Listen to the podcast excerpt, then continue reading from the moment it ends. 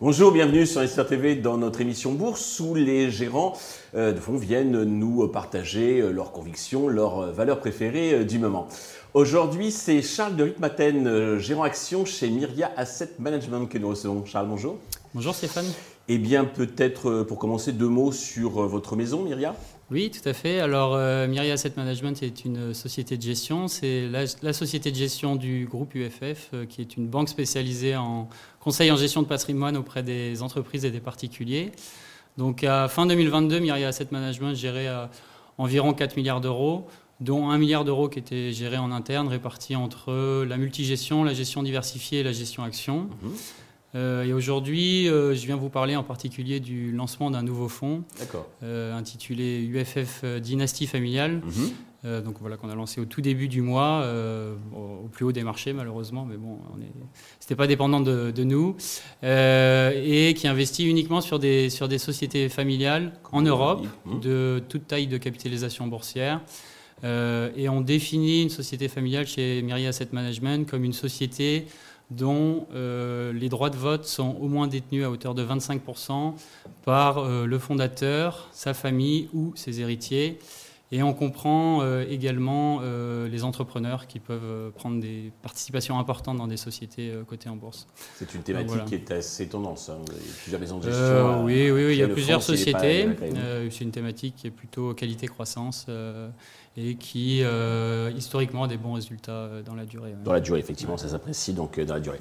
Alors, parmi ces valeurs familiales européennes, la première donc, que vous avez souhaité nous parler aujourd'hui, c'est un peu l'équivalent du Air Liquide italien, si j'ai bien compris, c'est Sol SPA Exactement, donc, donc Sol, Sol Group, c'est une petite société italienne spécialisée dans le secteur de la, de la Centenaire, chimie.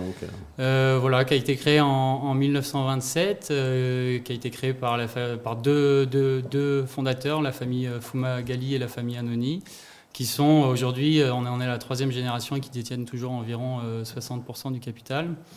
C'est une société qui est spécialisée dans les gaz médicaux et les gaz industriels. Mhm. qui fait environ 1,5 milliard de chiffre d'affaires, qui a à peu près 6 000, employés et une capitalisation boursière autour de 2,5 milliards. Donc très concrètement, les, les gaz médicaux, c'est toutes les thérapies autour de l'oxygène et les thérapies euh, dites d'inhalation, mhm. euh, de ventilation, d'apnée du sommeil, etc. Euh, et les gaz industriels, c'est très connu, hein, les, principaux acteurs sont Air Liquide, Air Product et Linde. C'est toutes les, gaz qu'on retrouve, le dioxyde de carbone, l'hélium, l'azote liquide, etc., qu'on retrouve dans, partout en fait. Toutes sortes de, partout, dans toutes les industries, etc. Euh, donc voilà. Alors le titre a monté de 60% sur un an. Pourquoi vous croyez encore à son potentiel? Alors effectivement, il y a un très beau, euh, très beau parcours depuis le début de l'année. La première raison, je pense, pour, euh, pour laquelle on apprécie fortement le titre, c'est que c'est un titre qui a un excellent track record sur les 30 dernières années. Hein. oui, il n'a cessé de monter. Hein. Oui, voilà. Historiquement, l'industrie du gaz, enfin le marché du gaz est en croissance de, de, de 4% par, par an. Bon, bah, Sol, sur les 30 dernières années, a un, taux de croissance moyen de, 8%, donc fait deux fois mieux, deux fois mieux que le marché. Euh, donc euh, voilà, pour euh, une raison en particulier, son expansion à, l'international. Le gaz n'est pas mis en cause par les, les causes climatologiques hein. Non, pas du tout. donc vraiment, c'est fondamentaux et c'est ce track record de, la société qui, nous intéresse particulièrement. Après, la, deuxième raison aussi pour laquelle on, aime beaucoup cette, euh, cette société, c'est que 65% de son chiffre d'affaires se fait dans la santé. C'est vraiment ce qui la différencie par rapport à, ces trois concurrents euh, qui sont euh, des mastodontes hein, du, secteur. On pense que voilà, il y, a un potentiel de croissance important dans, dans la santé. C'est une société qui détient 10% de part de marché dans les maladies, enfin dans les troubles respiratoires. Euh, et qui, euh, voilà, on estime que d'ici. Sur le périmètre européen, ils ne sont pas cantonnés euh, non, à l'Italie. Hein. Exactement, sur le périmètre européen. Et voilà, on estime que l'urbanisation et tous les risques associés, la qualité de l'air, la pollution, etc., devraient accélérer les, troubles respiratoires. Hein. Et puis voilà, c'est aussi le vieillissement de la population. Le nombre de personnes de plus de 80 ans devrait triplé dans les d'ici à 2050. Donc, euh, beaucoup de catalyseurs très positifs. Et enfin, La dernière raison, je pense que voilà, c'est une société qui n'est pas très connue sur, sur, sur les marchés. Euh, mais qui, voilà, euh, aujourd'hui, la capitalisation boursière fait 2,5 euh, milliards, donc elle commence à être un petit peu plus visible. Mmh. La capitalisation boursière flottante, etc., commence à être intéressante. Et c'est une société voilà, qui a été initiée en début d'année par, par Berenberg. Et qui, la valorisation reste très faible malgré, malgré le rebond. Ça se paye environ 8 fois en EV sur EBITDA, alors que son concurrent le plus proche, Air Liquide, se paye 12 fois. Il distribue du dividende et ils distribuent euh, voilà, alors, une politique de, de dividendes attractive. Euh, ils ont des plans stratégiques euh, construits sur 10 ans et la, volonté, c'est d'avoir un dividende supérieur ou égal à l'année précédente. Donc, D'accord. Voilà. Un payout de, de 30% environ. deuxième valeur que vous avez choisie, c'est Sixt, le loueur de voitures. Oui, alors voilà, Sixt, qui est une société plutôt connue, qui se fait remarquer en France par ces campagnes publicitaires un petit peu euh, osées, on va dire, ou remarquées. Oui. Euh, ils ont la couleur orange, elle se remarque dans les aéroports, ils ont développé, Ils ont développé un concept euh, qui, marche, qui marche très fortement. C'est une société familiale qui a été créée en 1912 par Martin Sixt. Elle est toujours détenue par la famille aujourd'hui à hauteur de 60%. C'est une société qui est présente dans 105 pays, hein, qui a un peu plus de 2000 agences réparties dans ces 105 pays qui fait un chiffre d'affaires de 3 milliards d'euros et dont la capitalisation boursière est euh, euh, aux alentours de, 4,5 milliards. Euh, c'est une société qui se définit comme un, leader des services de mobilité et dont l'ambition n'est pas d'être le plus gros acteur des services de mobilité, mais vraiment le plus profitable. Et c'est vraiment ce qui, ce qui la caractérise et, son ambition. et où voyez-vous le potentiel? Alors, euh, on voit euh, du potentiel euh, dans plusieurs endroits, mais en particulier aux, États-Unis, où le groupe s'est installé dans les années 2011. Mmh. donc, il a ouvert là-bas en partant de rien. Pas de rachat from scratch Ils ont fait quelques rachats en 2020, mais au départ, c'est vraiment un développement organique avec des, ouvertures en agence dans les aéroports. Mmh. Aujourd'hui, ils font un peu moins de 1 milliard de chiffre d'euros de, de, chiffre d'affaires aux États-Unis. Euh, ce, qui est qui représente 30% de leurs ventes. Ils ont un peu moins de 100, agences. Euh, et voilà, le développement, euh, la part de marché reste très faible. Ils ont seulement 3% de part de marché aux, États-Unis contre, si on prend l'Allemagne, ils sont à 36, 37. Donc le, potentiel est énorme. Le marché est estimé à 36 milliards. Donc vraiment un très gros potentiel sur, sur, sur, sur les États-Unis. Et enfin, c'est un groupe euh, qui cherche en permanence à, élargir son, son marché, euh, son marché adressable, et donc qui lance euh, régulièrement des nouvelles offres. Et donc là, ils, ont, ils se sont lancés sur le segment du, des, utilitaires, donc des, des, van, des van and trucks, donc ça leur permet d'adresser un nouveau marché. Ils se lancent aussi dans un modèle d'abonnement de location de voitures sous forme d'abonnement. Donc c'est un positionnement entre le leasing et la location qui est mhm. assez intéressant. Il se lance exact, et, pareillement dans, dans le dans l'autopartage dans les villes. Ils sont innovants tout ça, ça, et assez offensifs. Ouais, tout ça, ça a une volonté, c'est d'essayer d'exploiter de, les forces et les atouts du groupe qui sont euh, le, un maillage territorial extrêmement important et de maximiser le taux d'utilisation. Et en créant des offres euh, donc, différenciées. De la flotte, voilà.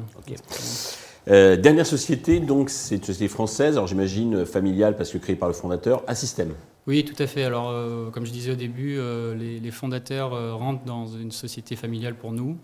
donc, Assystem, c'est une société française spécialisée dans l'ingénierie et le conseil en projets d'infrastructures complexes et critiques, et principalement dans le nucléaire.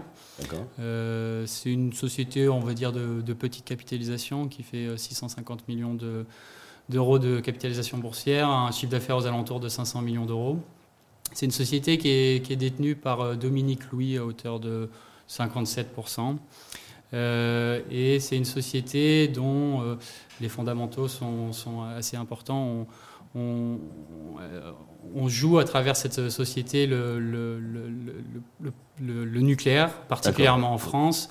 Et le projet dit du grand carénage, donc euh, la modernisation et l'extension de la durée de vie des, centrales nucléaires en, France. En France, voire à l'étranger, si son donneur d'ordre va installer des sociétés, des centrales à l'étranger À l'étranger, ils sont, ils sont davantage présents, mais sur des projets d'énergie et d'infrastructure, pas forcément nucléaires.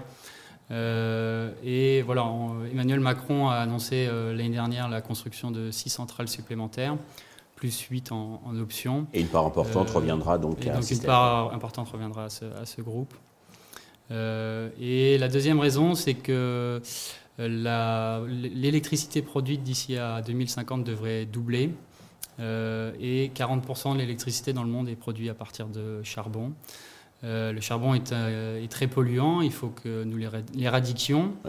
Et une des solutions pourrait être le nucléaire. Donc il y, a, cinq, cinq, alternatives aujourd'hui dans le, dans le monde. Donc il y en a trois qui sont constantes et fiables, donc l'hydraulique, le gaz et le nucléaire. Deux qui sont intermittentes, le vent et le solaire. le vent et le solaire sont intermittents, donc on ne peut pas axer toute la stratégie de production d'un pays dessus. Donc il nous reste l'hydraulique qui est quand même considéré comme assez mature et on ne peut plus ajouter des, capacités de production. Voilà. Mmh. Le gaz est une alternative très intéressante, mais reste quand même globalement polluant. Et le nucléaire, finalement, est, vert, et donc il y a beaucoup de discussions en ce moment. Il y a un euh, système d'expertise euh, voilà, qui constitue presque une barrière à l'entrée, parce qu'on ne fait pas du nucléaire comme ça du jour au lendemain. Exactement, des ingénieurs très spécialisés. et un euh, potentiel de croissance. Ils accompagnent sur toute la durée de vie de, de la construction au démantèlement d'une centrale. D'une manière plus globale, comment voyez-vous les, perspectives marché sur les prochains mois? Alors c'est vrai qu'on a eu un, beau démarrage depuis le début de l'année. Euh, d'une manière générale, on reste euh, confiant et optimiste, même si on va continuer de surveiller le, niveau de l'inflation qui, continue de, se normaliser. On, attend, voilà, c'est vraiment cette normalisation. On va continuer de surveiller les discours des, banquiers centraux. Euh, on restera attentif quand même au niveau des taux d'intérêt et à l'impact que ça peut avoir sur l'économie, en particulier sur trois secteurs que sont la construction, l'immobilier et l'environnement bancaire. Et en particulier aux États-Unis, c'est vrai qu'on entend régulièrement, il y a des risques de récession importants, etc. aux, États-Unis. Donc on, essaiera d'identifier s'il peut y avoir des, prémices. Après, euh, on n'a pas de boule de cristal chez Myria. Euh, nous, ce qui nous intéresse, c'est vraiment d'identifier des sociétés familiales de qualité, européennes, uniquement européennes, exposées sur des, sur des marchés euh, en croissance euh, qui développent un concept, une culture de boîte et qui euh, surperforment leur marché. Oui, européenne, ça veut dire que leur, leur, rayon d'action peut être aussi au-delà de l'Europe, mais reste donc oui, oui, tout à fait. Dans le siège social est mmh. basé en Europe. Très bien. Merci pour ce, partage et puis d'avoir disséqué ces, trois valeurs pour nous. merci à tous de nous avoir suivis. Je vous donne rendez-vous très vite sur Investir TV avec un autre gérant qui viendra nous partager ses convictions. Merci Stéphane.